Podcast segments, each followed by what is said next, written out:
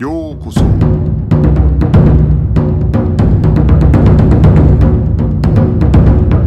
Eu sou o Gustavo e você está ouvindo o Budocast.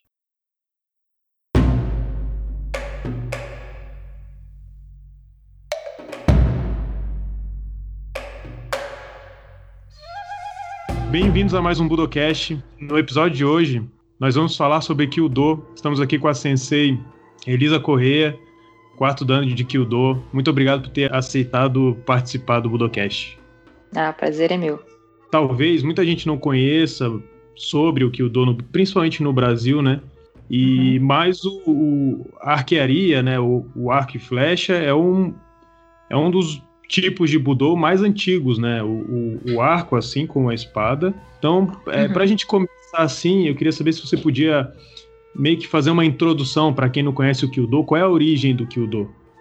É, bom, como você disse, ah, o arco, né, é, todos os tipos de arco, e o arco japonês inclusive, é uma, uma ferramenta muito antiga, né? Existem vários registros, né, de que ah, acho que quatro, por volta de 4 mil antes de Cristo já, já tem né, de, de Homem das Cavernas, essas coisas assim. Eu, eu não consigo falar assim com tantos detalhes sobre esse, essa coisa, mas a gente sabe que esse arco japonês ele é muito antigo, já com esse mesmo formato que ele tem hoje em dia e o, as características físicas do arco japonês elas são bastante marcantes, né? Então foi, foi foram realmente assim achados muito interessantes esses achados arqueológicos mostrando que, que esse arco já tinha esse formato 4 mil anos antes de Cristo, né? Só que assim inicialmente ele é primeiro uma ferramenta de caça, depois ele começa a ser usado, né, também para guerra, mas a gente não consegue chamar isso ainda de Kyudo, né? Embora todas as coisas que a gente faça no Kyudo tenham origem nessas técnicas de, de tiro com esse arco específico japonês, o que a gente pratica hoje em dia, né, com esse nome de Kyudo é uma coisa assim bem mais recente, né? Só que como são milhares de anos de história,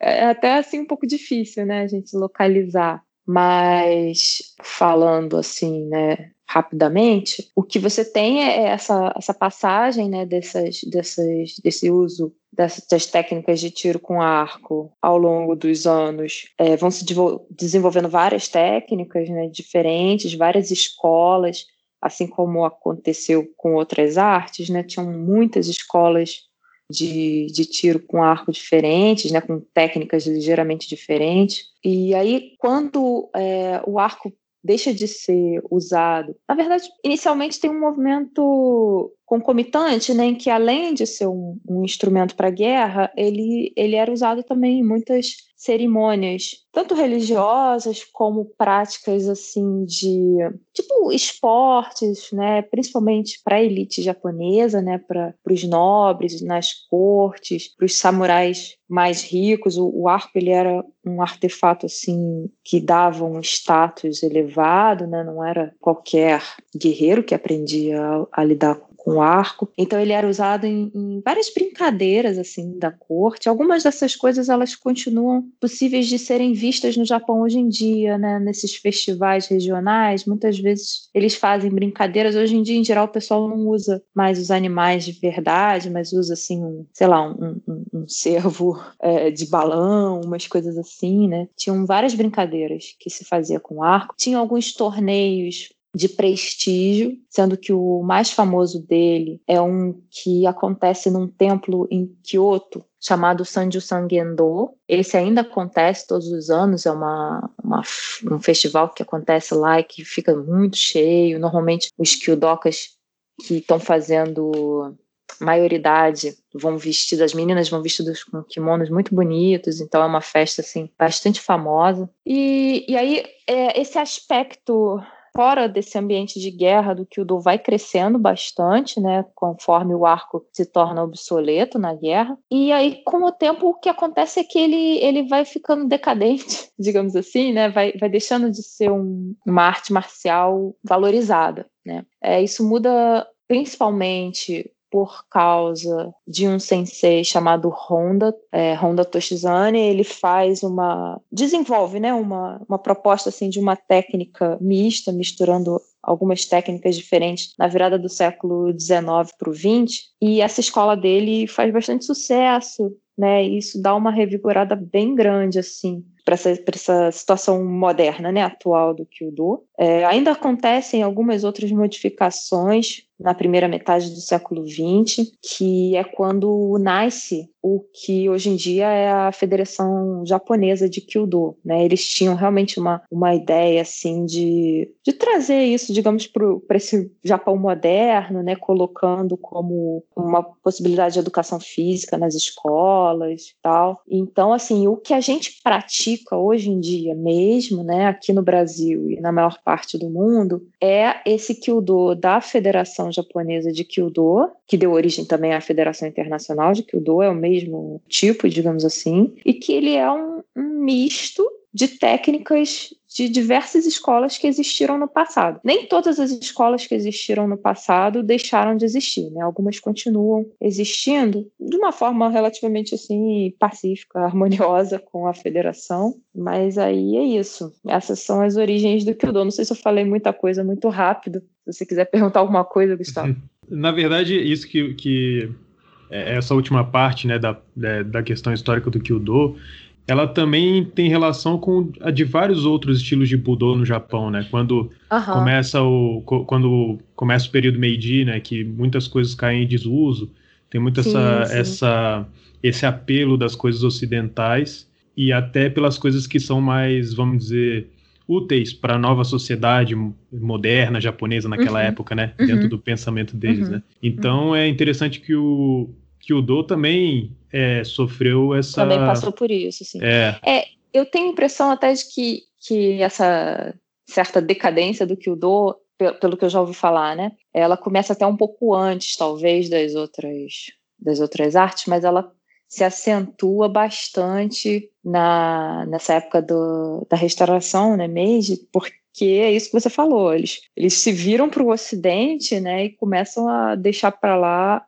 essa parte da tradição japonesa que aparentemente não, não ia servir mais para nada, né? E o Kyudo, ele também, aí é uma impressão minha, né? Ele também hum. exige uma, uma infraestrutura um pouco diferente do que as outras, né? Maior. Porque é. É, às vezes um mesmo dojo, você coloca um tatame, você tira o tatame, dá para de repente treinar um kendo, coloca um tatame, uhum. é, dá para treinar um judô. É, sim, é, a parte da, da infraestrutura realmente é, é o inferno do, do Kyudo, porque é o que faz com que ele acabe sendo muito mais difícil de você praticar e às vezes até mais caro, né, para as pessoas que precisam realmente alugar o espaço. Bem complicado, porque a gente precisa de um espaço muito grande e não é fácil, né? Não apenas muito grande, como também com um certo nível de, de segurança, né? Então, sei lá, se você tiver um campinho de futebol, mas do lado de lá não, não tem como você garantir que não vai passar ninguém por trás do seu alvo, não adianta, né?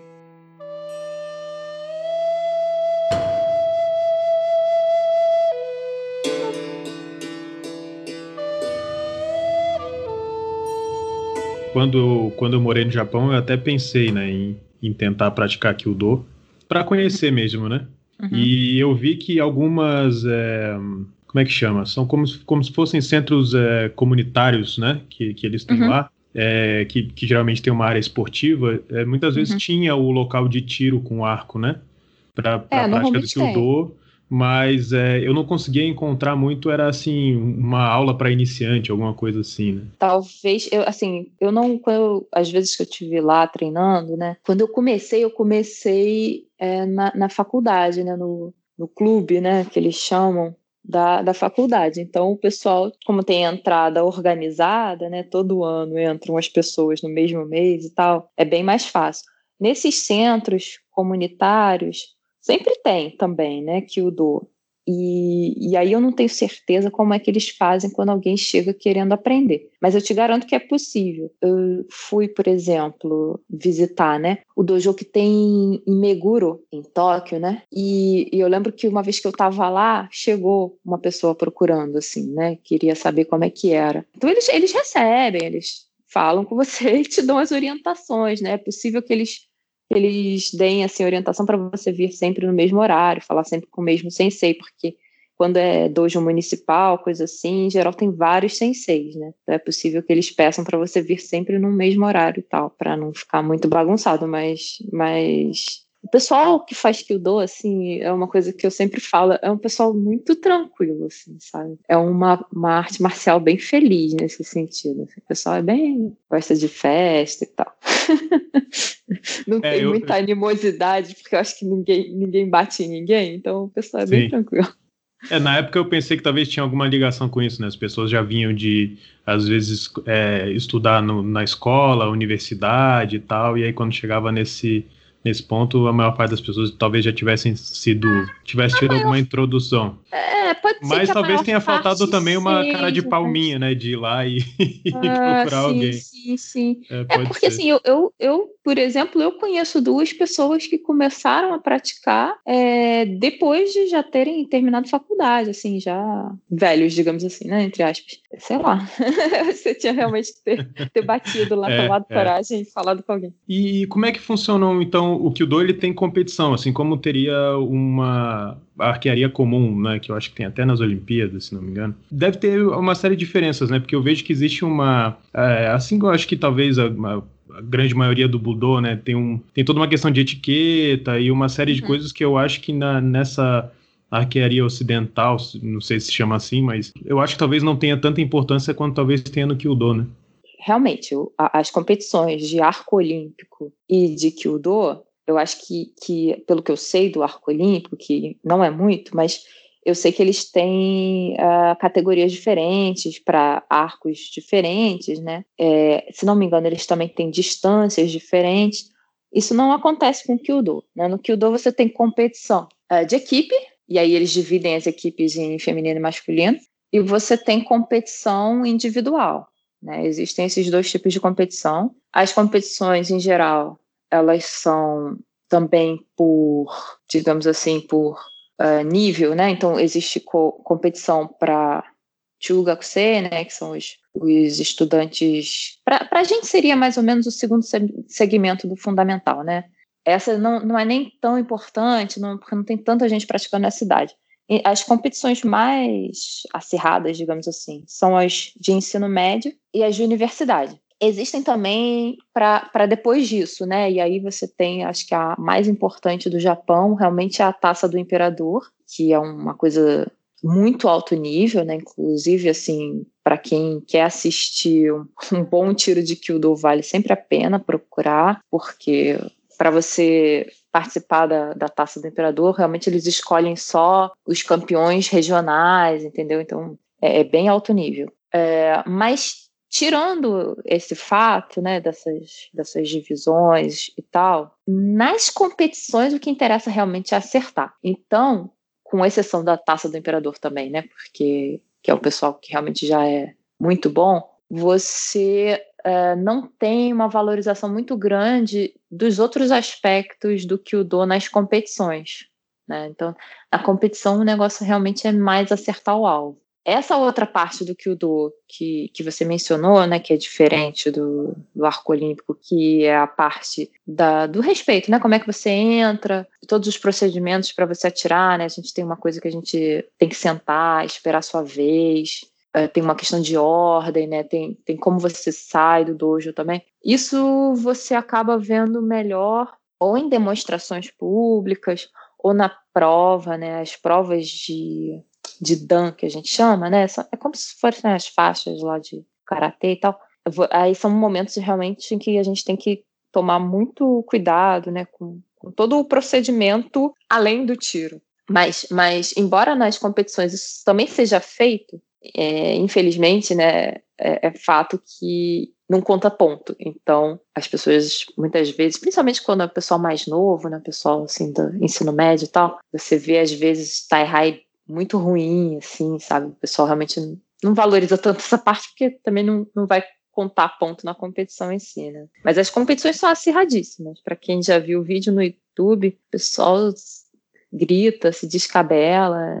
E as finais, então, eles colocam um alvo. O alvo do Kyudo, normalmente, ele não é totalmente branco, né? Mas ele, ele tem só ou uma bolinha no meio ou poucos círculos. Não é igual o alvo do, do arco olímpico que, que já tem as, as marcações de ponto no alvo. Não sei se vocês já viu algum alvo do arco olímpico, mas ele tem um esquema de cor e cada cor vale um número específico de pontos. No que o do não é assim. Né? Então, se a pessoa acertou, é um, se não acertou, é zero. Só que quando chega nessas finais, dessas competições muito acirradas, eles colocam um alvo que é todo marcadinho, assim, centímetro por centímetro, porque os, os, os caras são tão bons que realmente eles decidem uh, por distância, né? A flecha que estiver mais perto do centro é que vai que vai ganhar, né?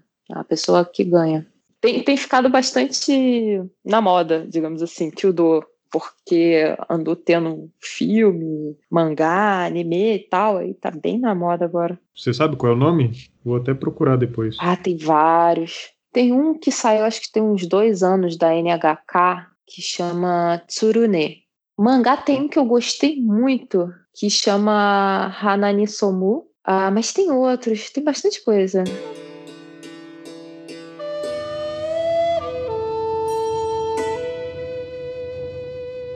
Levando em consideração, né? Então, a, na competição, existe, a, claro, a importância de acertar no alvo, né? Mas o que seria então o, dentro do Kyudo o Shinzenbi, que eu, eu tenho aqui no, eu tenho um livro aqui da Nippon Budokan que fala disso, né? Que seriam, eu não sei se dá para chamar de princípios filosóficos do Kyudo ou, ou não. É, normalmente é traduzido como o objetivo máximo do Kyudo, é o Shinzenbi. É porque aí essa parte do Shinzenbi ela realmente não está dentro da competição.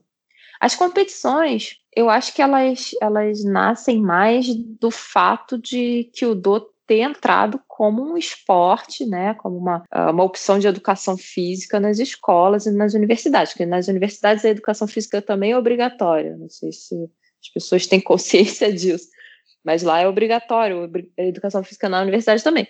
E aí, que o doce uma opção, eu acredito que as competições tenham se desenvolvido mais nessa parte, né, que é um esporte.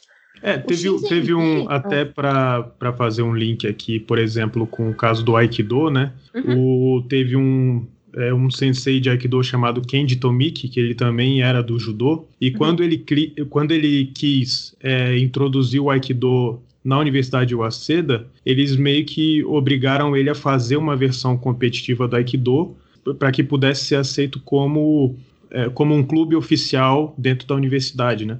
Não sei se teria alguma relação do Kyudo, mas eu acho que, pelo menos no passado, né, os clubes universitários, eles tinham um pouco essa característica, né, de, de competição e tal.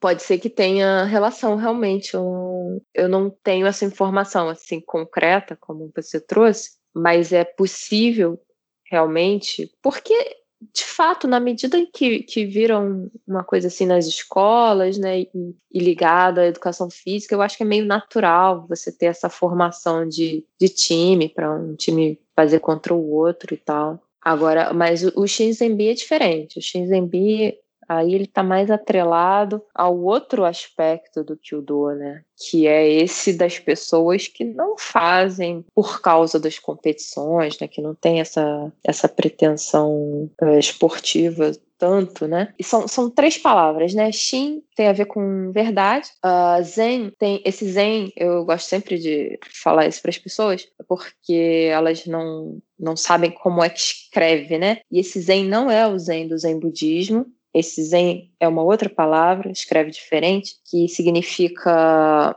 uh, uma coisa correta, né, uma coisa certa. Ele, às vezes ele é traduzido também como bondade. E o bi vem de beleza, né? Então essas, essas três palavras elas são tidas como o objetivo máximo do Kyudo, porque uh, se você fizer as coisas, se você realmente se dedicar, né, uh, não só fisicamente, mas digamos uh, mentalmente, né, espiritualmente, para toda a teoria por trás do Kyudo, isso seria o que você não apenas conseguiria, né, mas é o que as pessoas percebem através do seu tiro. E é muito interessante, eu acho muito interessante esse a maneira como é colocado o objetivo do Kyudo, né? Porque a ideia é que uma pessoa que consiga tudo isso, né, que consiga esse esse autoaperfeiçoamento através do Kyudo, é o tiro dela que mostra que ela conseguiu, né? As pessoas te assistindo atirar elas seriam capazes de ver que você tem uma dedicação sincera ao que o do,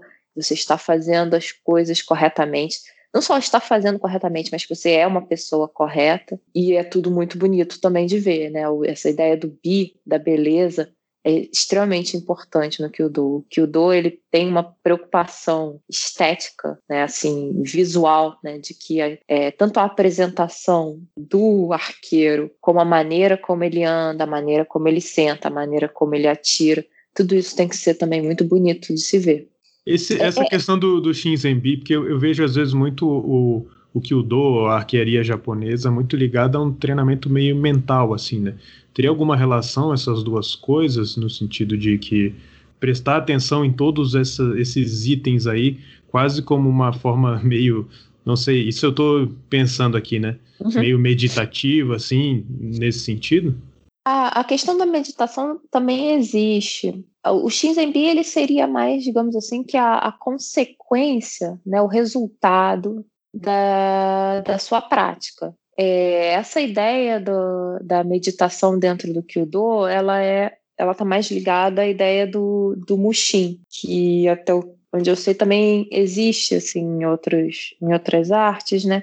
Uh, essa ideia de você conseguir esvaziar sua mente de, de pensamentos outros, né? De pensamentos mundanos, quaisquer, na hora em que você está se dedicando ao, ao tiro o que o Do trabalha muito com a memória corporal, né, memória é, física mesmo, né? Você tem que, digamos assim, decorar o que você está fazendo, a ponto de você não ficar pensando no que você está fazendo e também esvaziar sua mente de outras interferências quaisquer. Né? Então, é, é, é, comum, às vezes, em alguns lugares de prática, que as pessoas façam um minuto, dois minutos, né? uma pequena meditação antes de começar a tirar que já seria para tentar é, deixar os outros problemas da vida né, do lado de fora do dojo. E a ideia é que quando você está atirando, você também consiga impedir essas outras coisas, assim como preocupações que a gente às vezes fica, né? Ai, meu ombro está levantando, ai, meu, Uh, meu tenouti não tá bom, né? As pessoas ficam, ficam se preocupando com várias pequenas coisas e, no entanto, a ideia não é essa, né? É que você realmente consiga fazer saber que o seu corpo aprenda os movimentos sem que você tenha que ficar se preocupando com eles e pensando sobre eles, é, e, e, que aí sim o, o, tiro sairia melhor, digamos assim, né? E a preocupação do alvo também é uma preocupação muito grande para quem atira, porque uh, os cientistas costumam dizer que o, o alvo rouba o coração da gente, né? Que ele captura a sua atenção de uma maneira em que você se preocupa demais com o alvo. E acertar o alvo também é visto como um, um resultado, né? Uma, uma consequência consequência. Assim, você não deveria se preocupar em acertar o alvo. Você tem que se preocupar em fazer as coisas corretamente. Se você fizer as coisas corretamente, você vai acertar o alvo. E se você se preocupa em acertar o alvo, você está se preocupando com a coisa errada. Então você provavelmente vai é, errar várias coisas por estar se preocupando com o alvo. Essa é uma das, das, das, das ideias, assim, acho que são mais fortes no, no que eu dou, porque tem várias coisas que elas tem essa relação né, de causa e consequência. E é muito comum as pessoas se preocuparem com isso que na verdade é a consequência, né? Sem perceber que ela não deveria fazer aquilo porque a consequência vem naturalmente se você tiver com a base correta, né? Quando a gente atira, o arco gira na mão da gente. Esse é o normal. Mas é muito, muito comum que quem está começando não veja isso acontecer. Né? O arco dos iniciantes não gira. E as pessoas ficam desesperadas e elas tentam forçar o giro no ar. Elas tentam, é, às vezes, ab abre mais a mão, às vezes joga o punho para trás, tudo querendo simular esse giro. Em vez de, de entender que, na verdade, o giro acontece porque você está segurando o seu arco da maneira correta. Então, em vez da pessoa consertar a maneira de segurar o arco, ela fica tentando simular o giro. É a preocupação com a coisa errada, entendeu? Então, assim, no Kyudo a gente está sempre tentando dar um passo atrás, digamos assim, para você consertar a base e aí você chegar na, na consequência esperada, digamos assim. Então a ideia seria mais ou menos é, se focar mais no processo do que no resultado final do tiro? Pode ser colocado assim, é. É possível você colocar dessa maneira. E, e... A, a verdade é que a palavra preocupar já está um pouco fora, assim, né? A, gente pode pensar que realmente é, é você se se concentrar em corrigir o processo. E, e qual, como é que é o processo né? Porque eu, eu, vejo, eu já vi referência a oito etapas do processo de atirar com o arco. Como é que uhum. seria então esse processo? Como é que ele funciona e por que, que ele é dividido em oito etapas? Ah, eu nunca ouvi falar de por que, que ele é dividido em oito etapas, né? Ah, realmente esse porquê eu não, não faço a menor ideia. Se é que ele existe, né? Essa, essa explicação. Embora oito seja um número cabalístico, né? Pro, para os japoneses para os chineses, então pode ser por isso. É, esse, essas oito etapas a gente chama de hasetsu. É, elas, são, elas são simplesmente pontos importantes né, dentro do tiro. Então, você tem, desde a hora que a pessoa. O primeiro, a primeira etapa, por exemplo, né, é a colocação dos pés, né, o que a gente chama de ashibumi, colocação dos pés. Então, você parte desde a colocação dos pés até o momento imediatamente posterior a você atirar, tá? Essas são as oito etapas. Mas a questão é essa, é que você pegou um sensei, né, qualquer lá na antiguidade, ele didaticamente, né, para ensinar como é que você atira, ele escolheu esses oito pontos críticos, né, que é você consertar, é, pisar corretamente, né, você está com os seus pés numa base sólida, você endireitar a sua postura, que é o segundo, chama Dozo Kuri, uh, você pegar né, o, o, o, arco e a corda corretamente, né, que é esse momento do, do Yugamai, né, é, fazer a verificação do, do, do, seu material nesse, nesse momento também é um, é um passo bem complexo, você tem que fazer várias coisas. Você suspender o arco, puxar o arco, né,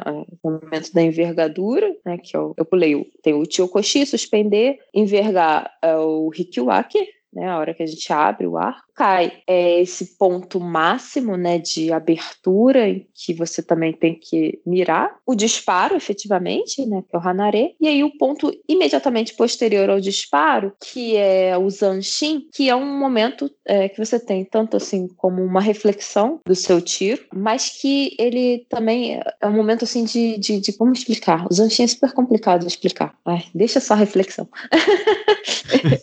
Porque ele é muito complicado mesmo. Mas assim, é, é um momento importante, né? E, e, o fato de você considerar crítico, né, um momento de atenção, mesmo o momento pós-disparo, é, dá uma medida assim do quão importante é o, esse oitavo passo, né, o Zanshin.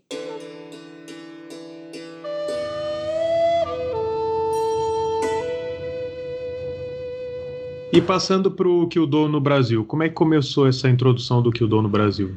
O Kyudo no Brasil, né, ele começa em 2000, na prática é 2008. Foi, até interessante, eu agora, em algum desses dias aqui durante a, a quarentena, falaram, né, um, um, colega nosso que faz, faz é, acho que Yaido, sei lá, uh, de, uma, de um, uma pessoa que ia, ia fazer uma live ia falar de, de coisas assim sobre o Kyudo antigamente, assim, né? E a gente parou para assistir, eu e um monte de gente do Kyudo, opa, vamos ver. É interessante. É, ele não falou absolutamente nada sobre Kyudo, foi bastante decepcionante nesse ponto. Mas ele encontrou, o que ele encontrou foram alguns registros de que aconteceram demonstrações de Kyudo é, num passado distante, tipo assim, década de 30, sabe? Uma coisa bem antiga mesmo. Infelizmente, isso se perdeu, né? Tanto esse rapaz não, não conseguiu mais informações, como até onde a gente é, sabe, né? Não tinha ninguém praticando efetivamente Kyudo no Brasil é, em 2005, 2006 que foram quando começaram as conversas, né, entre mim e um sensei chamado Yanai, né, ele na época ele morava aqui no Rio de Janeiro, eu tô no Rio de Janeiro, né, porque não sabe, e ele morava aqui no Rio de Janeiro, ele era diretor do Instituto Cultural Brasil-Japão e ele já tinha praticado Kyudo na época em que ele morava no Japão, né, na, na, na, adolescência dele. E eu comecei a praticar Kyudo quando eu estava no Japão, em 2005, 2006. E aí, quando eu estava para voltar, a minha mãe sabia que eu estava praticando e tal, ela começou a procurar se tinha algum lugar aqui. É, ela encontrou o Yanai, o Yanai confirmou que realmente não tinha ninguém praticando Kyudo no Brasil. Então, assim, em 2006, a gente não achou ninguém. Aí, depois que eu voltei para cá, a gente procurou um lugar para realmente começar um, um, grupo de Kyudo, né? Então, até onde a gente sabe, em 2008 foi fundado esse que foi o primeiro grupo de Kyudo é, do Brasil, aqui no Rio de Janeiro. A gente conseguiu é, ajuda, principalmente da, da Yoshiko Buchanan Sensei, que naquela época ela era presidente da Federação de Kyudo dos Estados Unidos. Ela veio até aqui, ela fez uma demonstração, ela deu arco de presente para a gente começar a treinar. Desde então, a gente, assim, a gente tem é, ajudado a criar outros grupos, né? Então, as pessoas que estão interessadas entram em contato, aí a gente marca de ir, ou a pessoa vem aqui no Rio. Hoje em dia tem em outros lugares, né? É, mas assim, a gente tem, a gente montou uma rede relativamente grande, né, no país, em que já existem várias pessoas graduadas que conseguem orientar pessoas interessadas em, em começar outros grupos, né? E a gente tem crescido nesse esquema. Então, a, o grupo do Rio de Janeiro, por exemplo, deu apoio para o grupo de Brasília, é, mas a gente é, conseguiu criar diversos diversos outros grupos, e hoje em dia você tem alguns desses grupos, por exemplo, o pessoal de Brasília dá suporte para o pessoal é, do Paraná, porque tem uma pessoa em Brasília que tem família no Paraná, então toda vez que ela vai no Paraná, ela ajuda o pessoal do Paraná, o pessoal de São Paulo ajuda o pessoal de Campinas, né? Então a gente se espalhou dessa maneira, né? A gente tem um, a, a BKK, né, que a gente chama, que é a Associação Brasileira de Kyudo, ela se estabeleceu assim, vai um ajudando o outro a, a, formar os grupos menores, né? Isso já faz 12 anos agora.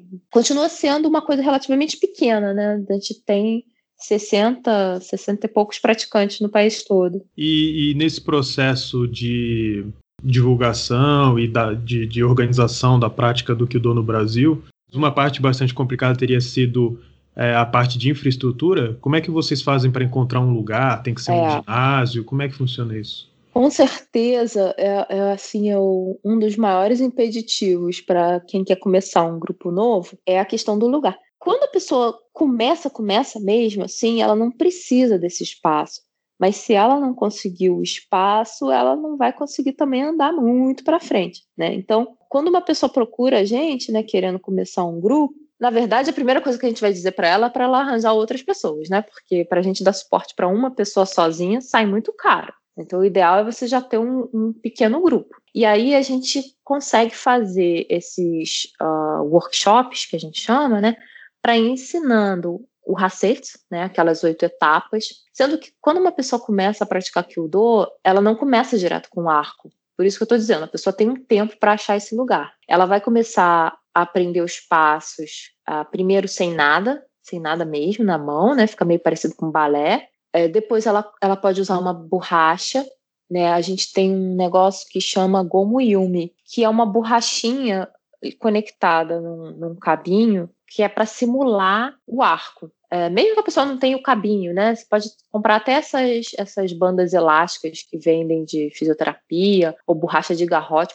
Borracha de garrote, aliás, é ótimo. É até melhor que a banda elástica, que às vezes é muito dura, né? Para fazer o racete usando essa borrachinha, tem alguns treinos que a gente faz só com a flecha, sem o arco. Então, assim, até a pessoa começar a atirar, demora um tempo né? Demora assim dois meses, às vezes três meses, também vai depender um pouco da pessoa, né? Mas realmente, a partir do momento que a pessoa começar a tirar, além do material, mas o material a gente consegue emprestar algumas coisas, o problema vai ser o espaço. Por quê? Para você treinar numa sala, por exemplo, o pessoal de São Paulo começou treinando numa sala, mas não pode ser qualquer sala porque o, o arco é muito grande. Né? O arco ele tem 2,20 metros de altura. Quando você suspende uma coisa que tem 2,20 metros de altura, ela vai bater no teto.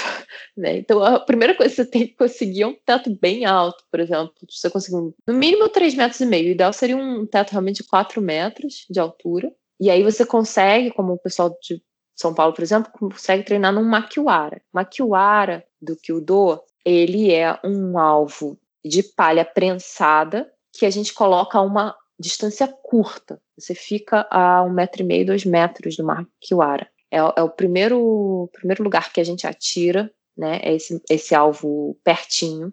E aí isso cabe numa sala. Então, se a pessoa conseguir uma sala minimamente espaçosa com um teto alto, ela consegue botar um maquiwara. Depois do maquiwara, eventualmente ela vai ter que passar para o alvo a longa distância, né? É, em Kyudo a gente não trabalha com distâncias muito variadas, como acontece no arco olímpico. A gente tem uma distância padrão que é 28 metros. Então, para você tira, atirar nessa distância, você vai precisar de um lugar, na verdade, que idealmente tem bem mais do que 28 metros, porque, como a gente já mencionou antes, existe um procedimento para você chegar até a linha do tiro. Né? É óbvio que você pode treinar separadamente, né? Nesse mundo imperfeito que a gente vive, às vezes as pessoas dividem. Por exemplo, o pessoal de, de Buenos Aires, né? A gente é colega do, do pessoal de Kyudo de Buenos Aires, e eles têm um dojo em que eles conseguem atirar, mas não conseguem fazer esse treino uh, do Tai Hai, né, que é essa parte de como você deveria chegar na linha de tiro, e eles têm um lugar que eles só conseguem praticar decentemente o Tai Hai e não conseguem atirar à distância. Mas assim, não é o ideal, né? O ideal seria você ter esses 28 metros até o alvo e mais uns 5 uh, ah, metros no mínimo, de preferência um pouquinho mais, antes do alvo, porque a gente tem, eu não, não sei como chamar, mas assim, um jeito de andar, que é esse negócio que a gente chama de tie A gente tem um jeito de andar até a linha do tiro, aí a gente para ali, faz o hassetsu para efetivamente atirar. Ou seja, um dojo ideal, ele vai ser, ele vai ter pelo menos aí 35, 40 metros de comprimento. E aí isso não é uma coisa fácil para as pessoas que querem começar a praticar kyudo num ambiente próximo do ideal, digamos assim, né? Porque o ideal mesmo a gente não conhece ninguém aqui no Brasil que tenha conseguido. Mas no ambiente próximo do ideal, seria isso, seria um espaço que tivesse pelo menos uns 35, 40 metros de comprimento, né? A largura, a largura ideal, que eu quero dizer, né? Ela vai depender, na verdade, de, de quantas pessoas vão atirar naquele lugar. Se você imaginar uma largura assim para ter cinco arqueiros atirando ao mesmo tempo, que é, por exemplo, o tamanho de um time né, de, desses, nessas competições, você tem time até de cinco pessoas. Então, para você ter cinco pessoas atirando ao mesmo tempo, você ia ter que ter também uns 10 metros de, de largura, né? 10 por 40, sei lá, 400 metros quadrados, não é muito fácil. Mas dá para você achar coisas menores que te atendem parcialmente, e aí a gente vai vivendo com isso, entendeu? O equipamento, ele ele é fabricado em outros países? O arco, por exemplo, ele é fabricado em outros países ou ele só é fabricado no Japão? O equipamento só é fabricado no Japão.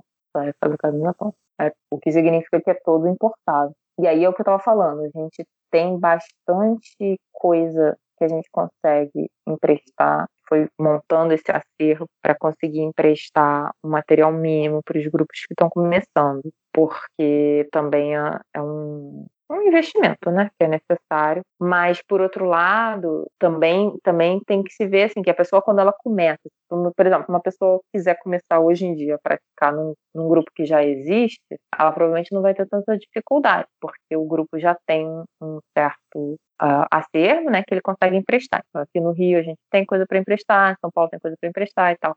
E aí as pessoas podem ir se organizando para comprar o próprio material. Alguém que ouviu o Budocast está interessado no que dou, como é que a pessoa consegue entrar em contato com você? A gente tem um site que é o www.kildo.com.br e lá eu acredito tenha o, o e-mail que é o e-mail que eu respondo, né? Que é o e-mail aqui do Rio de Janeiro. Se a pessoa não estiver no Rio de Janeiro, aí eu vou mandar o contato do lugar onde ela está. Né? A gente tinha lá também, eu não sei se confesso que eu não sei se está atualizado, o pessoal estava atualizando outro dia, mas também tem um lugar lá de onde praticar, no próprio site, né? E com sorte tá com os contatos atualizados de cada grupo.